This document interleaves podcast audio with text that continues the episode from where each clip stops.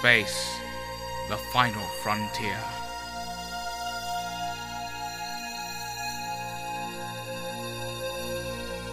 These are the voyages of the Starship Enterprise. Its continuing mission to explore strange new worlds, to seek out new life and new civilizations, to boldly go where no one has gone before.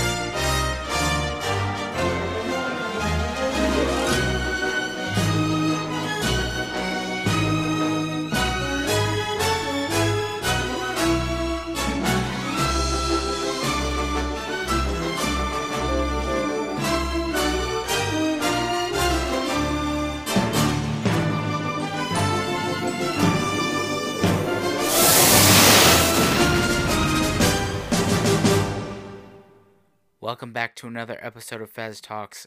I, of course, am your host, Fez.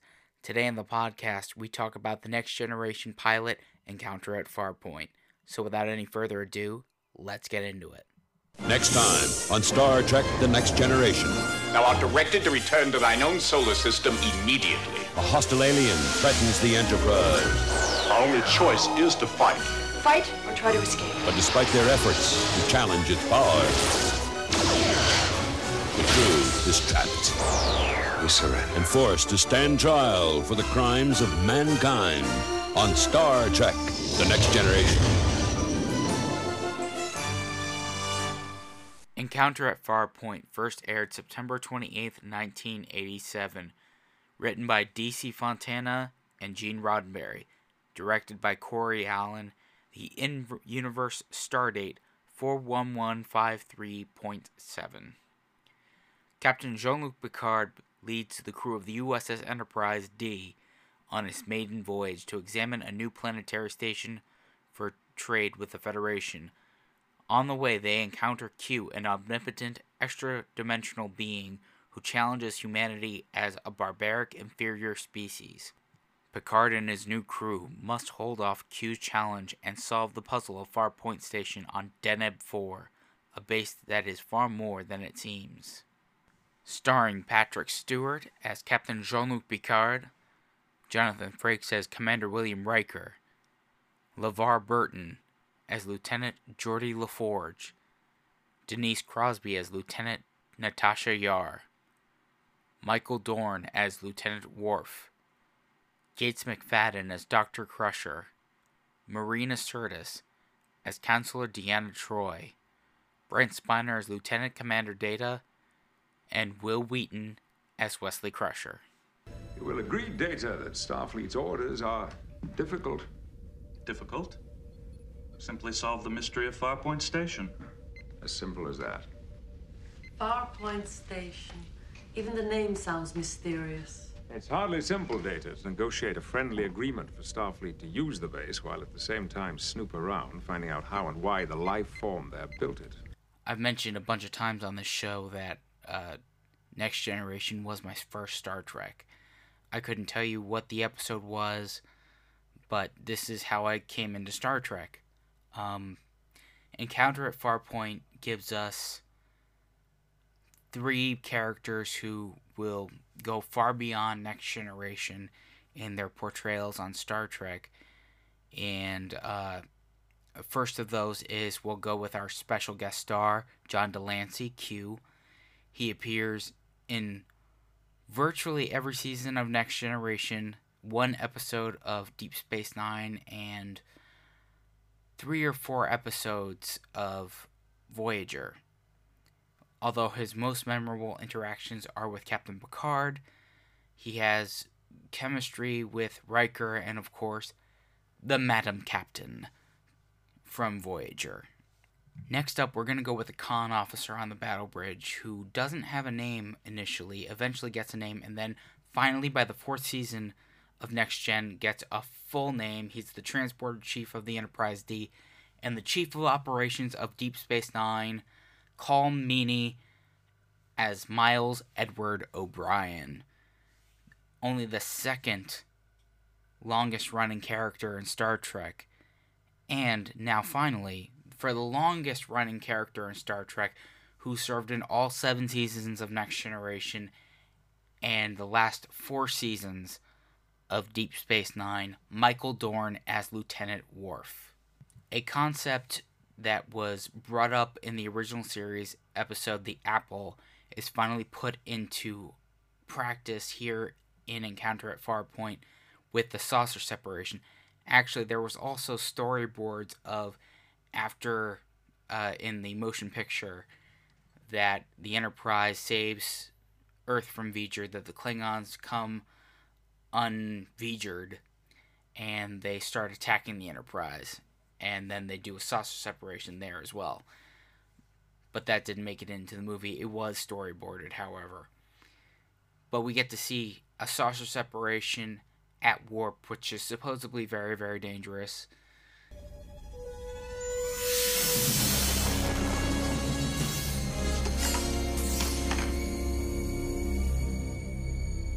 Thou art notified that thy kind have infiltrated the galaxy too far already. Thou art directed to return to thine own solar system immediately. That's quite a directive.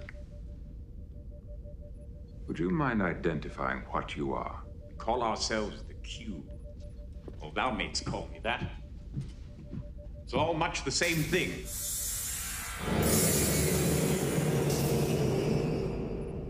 Present myself to thee as a fellow ship captain, that thou mayst better understand me. Go back whence thou camest. This particular episode starts a tradition of the previous series bringing in somebody to basically pass the baton to, in quotes, the next generation. In this particular instance, DeForest Kelley reappears as Admiral Leonard McCoy right before or right after the the part two break in this uh, pilot episode, followed by Deep Space Nine. Patrick Stewart comes on to Deep Space Nine for the beginning episode.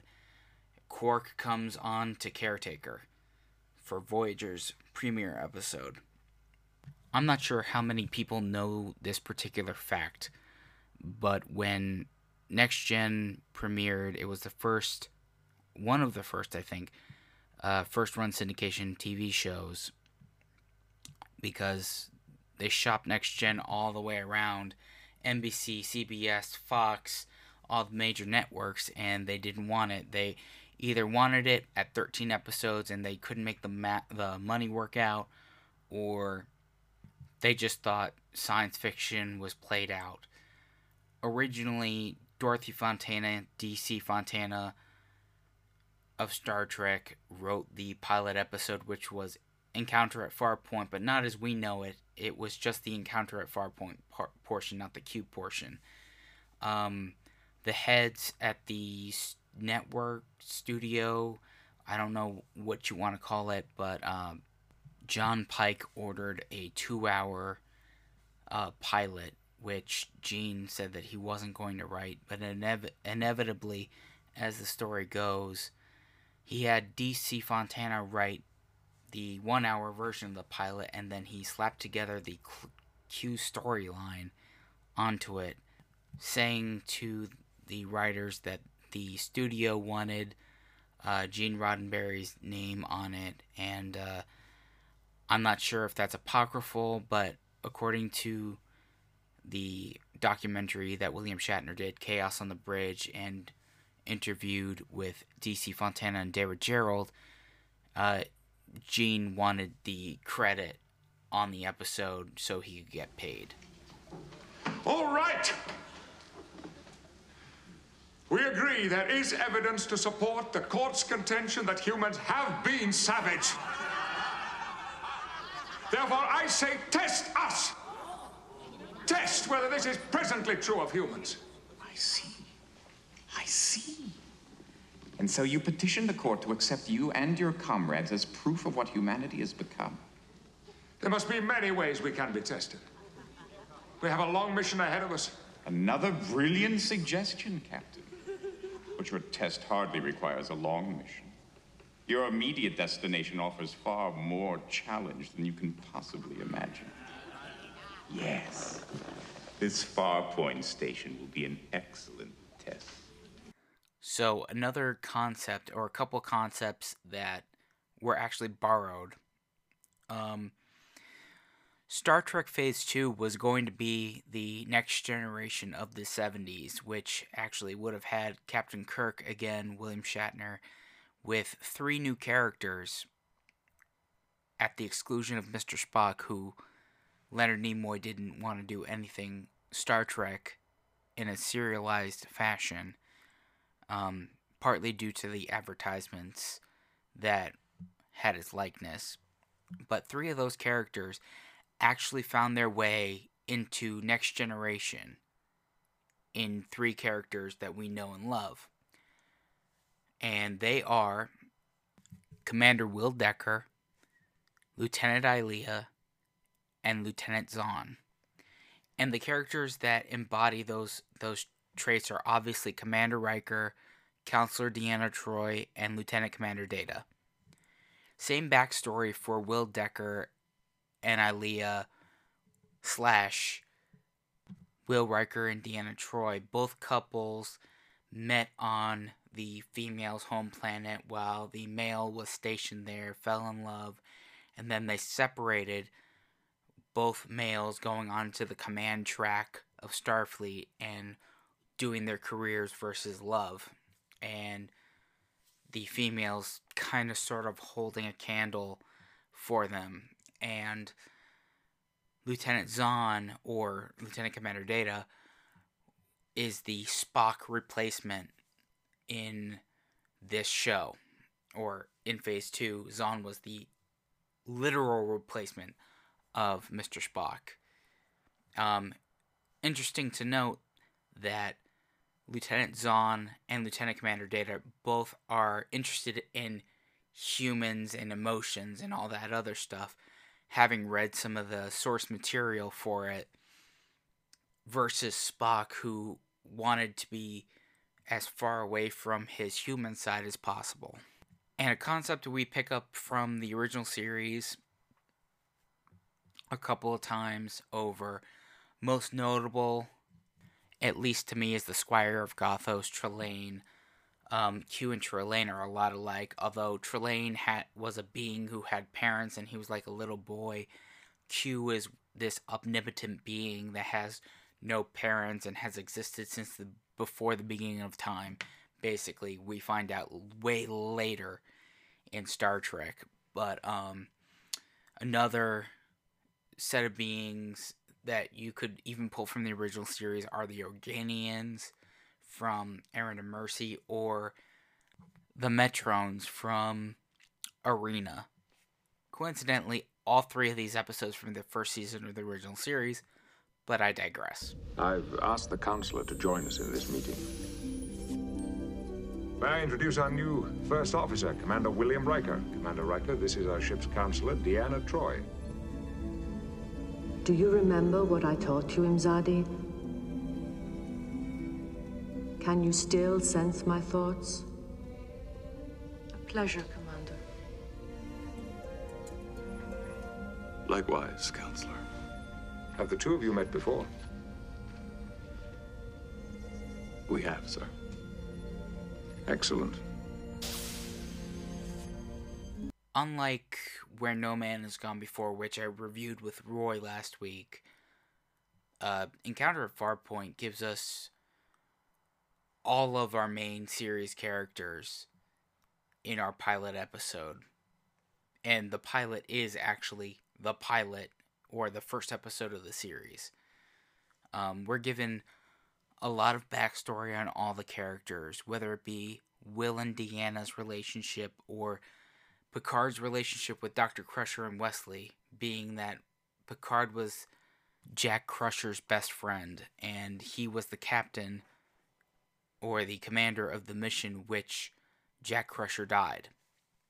And that's why during Encounter at Farpoint, Wesley tells Will Riker that uh, Picard brought back Jack Crusher's body home to them. Something that we only touch on for a little bit because Tasha only appears in 22 episodes of Next Gen, or at least the first 22 episodes of Next Gen, is the fact that she was on a planet called Turkana 4, which we'll, we'll learn later in the series that there were rape gangs and all this other stuff um, there. We learn about Geordi and his visor. All this other sorts of things, including Will Riker and his backstory with his cap, his former Captain DeSoto from the Hood, which drops Riker off at Deneb 4. And fortunately enough for us, uh, also Encounter at Farpoint sets up the relationships, or a lot of the relationships we'll come, come to know and love throughout the show, whether it's Captain Picard and Commander Riker and their relationship. My personal favorite is the interaction between Riker and Data for the first time on the holodeck, or the will they won't they of Will and Deanna from the beginning of this episode. And grant you that we don't get the Geordi and Data or any of the Worf and Riker or the Crusher and Deanna stuff that will eventually happen, or even the Wesley Picard stuff that we won't get until season two. But you see that, you know, Picard sees the potential in him even in the beginning of this show. Permission to speak candidly, sir. Always. Having been a first officer yourself, you know that assuming that responsibility must, by definition, include the safety of the captain. I have no problem with following any rules you lay down, short of compromising your safety. And you don't intend to back off from that position? No, sir. One further thing. Special favor. Anything, sir? Using the same strength you showed with Captain DeSoto, I would appreciate it if you could keep me from making an ass of myself with children. Sir? I'm not a family man, Riker, and yet Starfleet has given me a ship with children aboard. It has been said that uh, the three characters, Picard, Riker, and uh, Wesley, are the three, or at least the way Gene Roddenberry thought of the characters, there's the three different versions of him. There's Picard, the elder statesman, who oversees everything. Will Riker, the will womanizer, and the uh, the on the ground commander of the away mission, and then Wesley being the idealist and the the person that's looking forward to the future, which I always thought was interesting. Um, unlike with my review of no where no man has gone before with Roy, where I thought there was so much good in that that that I would have liked to explore in like a two hour setting. This is one of those times where, and I'm a big fan of the two part episodes that Star Trek or the multi part arcs that Star Trek has done over the years. Um, Encounter at Farpoint just feels so bloated. And all the really good stuff is in part two. And I can tell basically what Gene Roddenberry wrote and what DC Fontana wrote. And what DC Fontana wrote was all the good character things, like the Picard with the children. And this is just my opinion, and I could be I could be way off base. But all the uh, all the Q stuff seemed I don't know. It, it seemed so unnecessary to the actual mystery of the Farpoint Station. And the Trial of the Century thing, which again, another Star Trek t- tradition that starts with this episode is Q. We were introduced to Q, and he puts humanity on trial. Then, at the end of the show, in All Good Things, the ending of that trial of humanity, where he eventually, spoiler alert if you haven't seen that episode, that Q helps Picard save humanity because Q has grown attached to Picard and as a result, humanity. Um, Deep Space Nine with Emissary, you find out that Sisko is the emissary of the prophets, and that journey ends in what we leave behind in the finale of DS9, where Sisko joins with the prophets, having done what the prophecy says, and he gets rid of the Pah-wraiths. Uh, Voyager in Caretaker, Voyager is flung 75,000 light years away to the Delta Quadrant and have to make their way home. And in Endgame, Voyager's finale, Voyager comes home, albeit in an unsuspecting way, but it had to involve the Borg. Basically, the whole bookending of a series is what the the uh, that tradition is. And to go back to the whole Q storyline and what Gene wrote, it, it shows that Q being thrown into the encounter at Farpoint story doesn't exactly mishmash. When I was younger, I didn't notice it as much, but as I've gotten older, working on sets and writing my own stuff, I can tell what has been in quotes cut and pasted and thrown together with something else because it doesn't exactly jibe. Have you got some reason you want my atoms scattered all over space, boy? No, sir. But at your age, sir, I thought you shouldn't have to put up with the time and trouble of a shuttlecraft. Hold it right there, boy. Sir? What about my age? Sorry, sir. If that subject troubles you. Troubles me? What's so damn troublesome about not having died? How old do you think I am anyway? 137 years, Admiral, according to Starfleet records. Explain how you remember that so exactly. I remember every fact I'm exposed to, sir. I don't see no points on your ears, boy. But you sound like a Vulcan. No, sir. I'm an android. Hmm. Almost as bad. I thought it was generally accepted, sir, that Vulcans are an advanced and most honorable race. They are, they are. Damn annoying at times. Yes, sir. Well, it's a new ship, but she's got the right name. Now, you remember that, you hear? I will, sir. You treat her like a lady. And she'll always bring you home.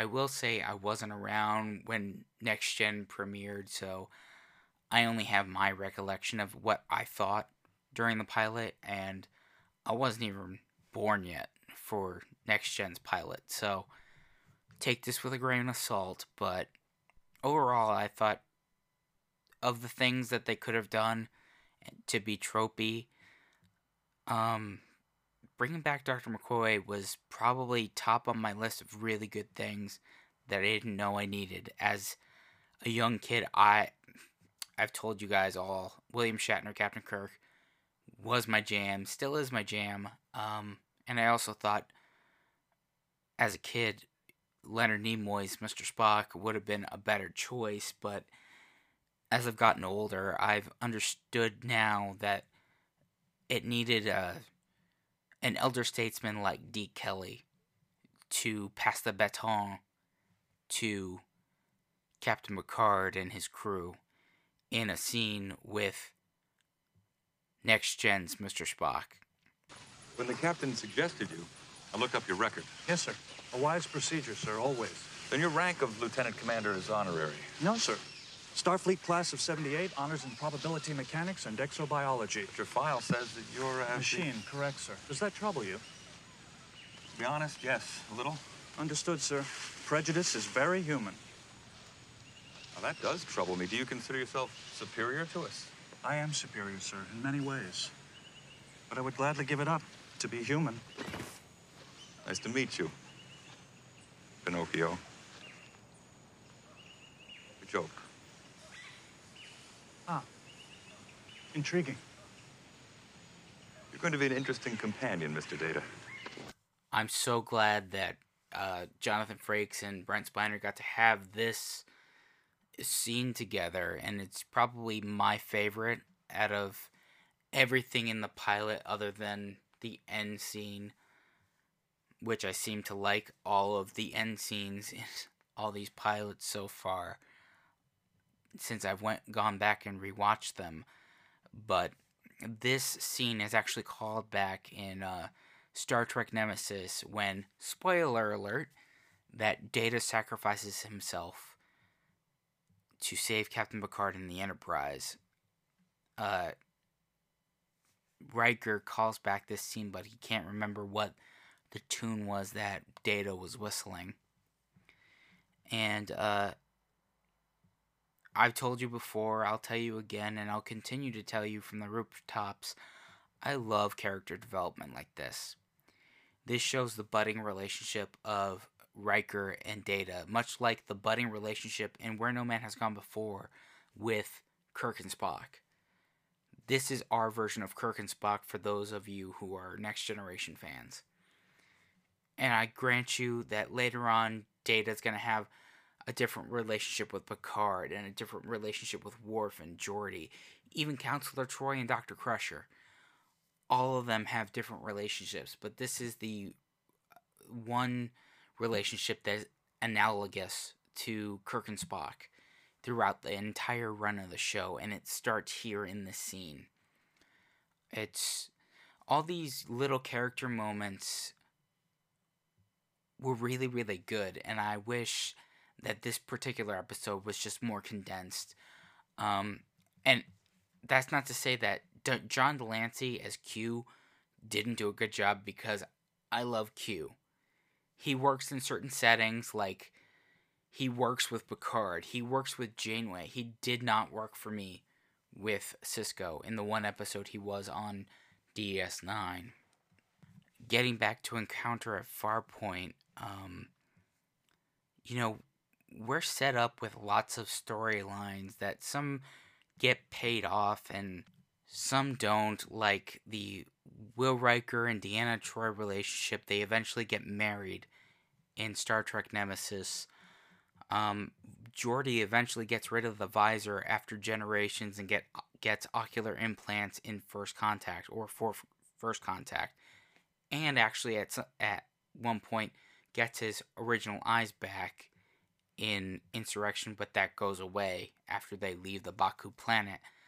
Um, we're setting up a relationship with Dr. Crusher with Captain Picard, something that we're teased with a couple of times, and in the books, they go further with that journey. Um, we're setting up Wesley Crusher being on the bridge. Um, Worf doesn't really have a storyline yet. In fact, Michael Dorn was a last minute casting, and I think for most of the first episode or most of the first season, I can't remember exactly how long it was, but nobody knew what Michael Dorn looked like without his prosthetics for the longest time because he'd be the first one in the makeup trailer and he'd be the last one to leave. Um, also, a storyline that gets carried through, I mentioned it before the trial of the century with Q. Uh, Q is constantly testing humanity, whether it's here in Encounter at Farpoint or flinging the Enterprise to meet the Borg for the first time. Getting a lot of storylines. And the most important storyline, at least I think to Next Generation and probably to the Next Gen fans, is Data wanting to become more human. Whereas Spock wanted to suppress his human emotions and wanted to become more Vulcan, you've got the most Vulcan person you could possibly be. No emotions, can't use contractions. Data wants to be human. And that's beautiful. Mom, could you get me a look at the bridge? That's against the captain's standing orders. Are you afraid of the captain, too? I certainly am not. But Captain Picard is a pain, isn't he? Your father liked him very much. Great explorers are often lonely. No chance to have a family. Just a look at the bridge. I'll stay in the turbo lift when the doors open. I won't get off. You are asking for trouble, Wes. I gotta say that, you know, as a kid, I did not like Wesley Crusher, and I kind of get it. He was kind of a smartass, and um, but I wouldn't go so far as to say that I hated him. And you know, even at a young age, I could I could tell the difference between character and person, and um, grant you, it's just the way that it's not the way that Wil portrayed Wesley. It's the way that they wrote Wesley. They wrote him to be they wrote him to be the MacGuffin, for lack of a better term, on Next Gen. All the adults who went to Starfleet Academy can't do it. Let's let the whiz kid do it. And something that I learned from Chaos on the Bridge, and something that I've talked about a lot with Star Trek fans that I know. You know who you are.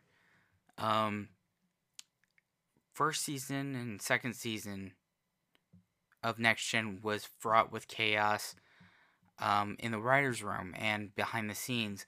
Lot there used to be, a, according to uh, Ron Moore, who became the Klingon expert of Next Gen, was writing partners with Brannon Braga later later on.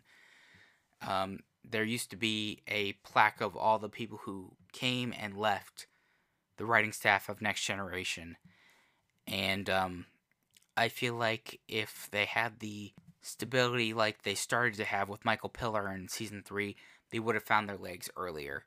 Um, also, the writing in general for women in Star Trek, in particular, the next generation with Marina, Gates, and Denise I personally thought was atrocious at, at times. And that's part of the reason why um, Denise left at the end of season one in the episode Skin of Evil because most of the time she was, yes, sir, I, sir. It's kind of like what Wil did eventually um, in the fourth season when he thought he was going to go do his movie career, and that didn't, that never happened. But in general, writing for women has either been very, very, very good or very, very bad. And I think when it comes to our next generation women, it's skewed on on the worse for the most part. Those stairs where we enter down here, sir. This point it becomes ordinary stone, sir, matching what's above. My God, was that a phaser blast? Negative but something similar. You, Tasha, Geordi will beam up to the ship now. Come on. I want to see exactly what's happening.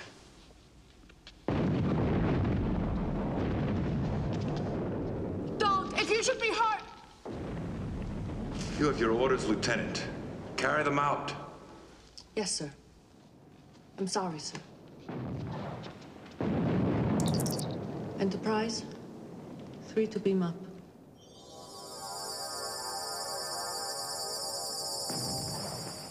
So my overall thoughts for Encounter Farpoint, I thought it was a good episode. Um, it's a double feature episode, so that's an hour and a half. So a two-hour premiere. It's, that's another thing that got started with the Star Trek premieres. Um, two hours. Um, I thought it was bloated. Uh, like I said earlier in the episode, it's two different stories that got mashed together and they don't necessarily complement each other quite right. I think with a little revision, it could have been made a lot better. Um, but as an introductory episode, because no pilot is going to be 100% from Jump Street, it was a good introduction to all our characters. Now, grant you, we don't get backstory on everybody. Uh, the one character we don't is the longest running character in Star Trek, and this character has so much backstory. Not even just from backstory, backstory, it's backstory from all the episodes of Star Trek he's been in.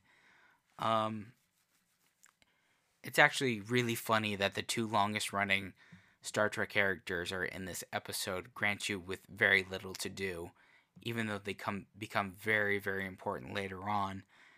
Um, and it's also got the introduction of Q, our omnipotent being, versus the original series Trelane, and Trelane was only only in the Squire of Gothos. We got Q in about I want to say it's like eight or nine episodes.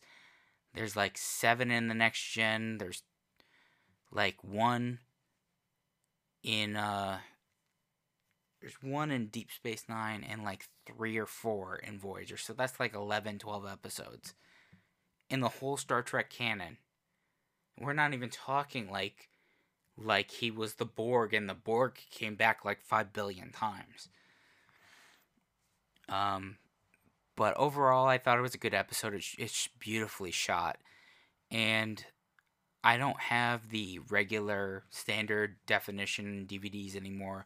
I have the Blu-rays and what you see on Netflix is the Blu-ray remastered where they went back and you know upres them to 1080p and it shows how much detail there was on the film. And I'm just going to take one real quick second to talk about the main title slash the end title themes.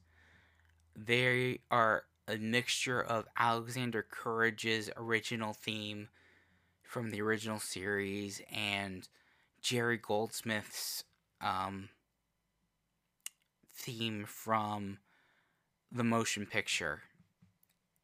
And I think they were orchestrated by Ron Jones, but don't quote me on that whenever I hear the the motion picture theme or I hear the next generation theme, I can't help but start to get emotional because they both have the same themes obviously, but also because the next generation was my gateway to Star Trek.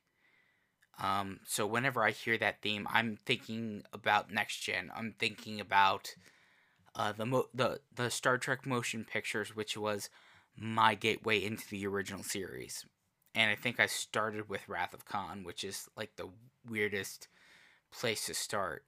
I don't even remember watching uh, the motion picture until I was like, I don't know, like eight years old. And even at eight years old, as much as people like to call it the Star Trek the Motionless Picture, I was so into it because of all the character development or the character moments in it, just like I get into it with these episodes. Temper, temper, mon capitaine. I'm merely trying to assist a pitiful species. So before we get out of here, make sure you check out Roy's Tie Dye Sci Fi Corner. He is up to no good on that channel on Facebook. Fridays at 7 o'clock and alternating Sundays at 7 o'clock p.m. Eastern Standard Time in both cases. Also, make sure to check out Mary Beth and Mike Rizzo on Sci Fi Distilled, whether it's Facebook Watch on Wednesdays at 7 o'clock, or you can catch them on Anchor, Google, Spotify, all those other places where you get actual podcasts. Now, on to our piece of business. Make sure to rate, review, and subscribe to the podcast. You can get it at Anchor, Google, Apple, Spotify, basically wherever you get your podcasts. Remember to go see us on Facebook, Fez Talks Dash Podcast, Instagram and Twitter at Fez Talks. And if you want to get a hold of us the old fashioned way, send an email, feztalks at gmail.com. We look forward to talking to you. Coming up for the podcast, there's going to be a review of Zack Snyder's Justice League with my cousin Dylan and one of his friends, Garrett. Also, coming up on the podcast, we continue our journey through the Star Trek pilots with Deep Space Nine's Emissary with Stevie Lee. And finally, at least on the schedule, Star Trek Voyager's Caretaker with my new friend Brittany. So until next time, my fellow podcast listeners, let's get out of here with number one and Captain Picard. All stations? Ready for departure, sir. Some problem, Riker? Just hoping this isn't the usual way our missions will go, sir. Oh, no, number one. I'm sure most will be much more interesting. Let's see what's out there. Engage.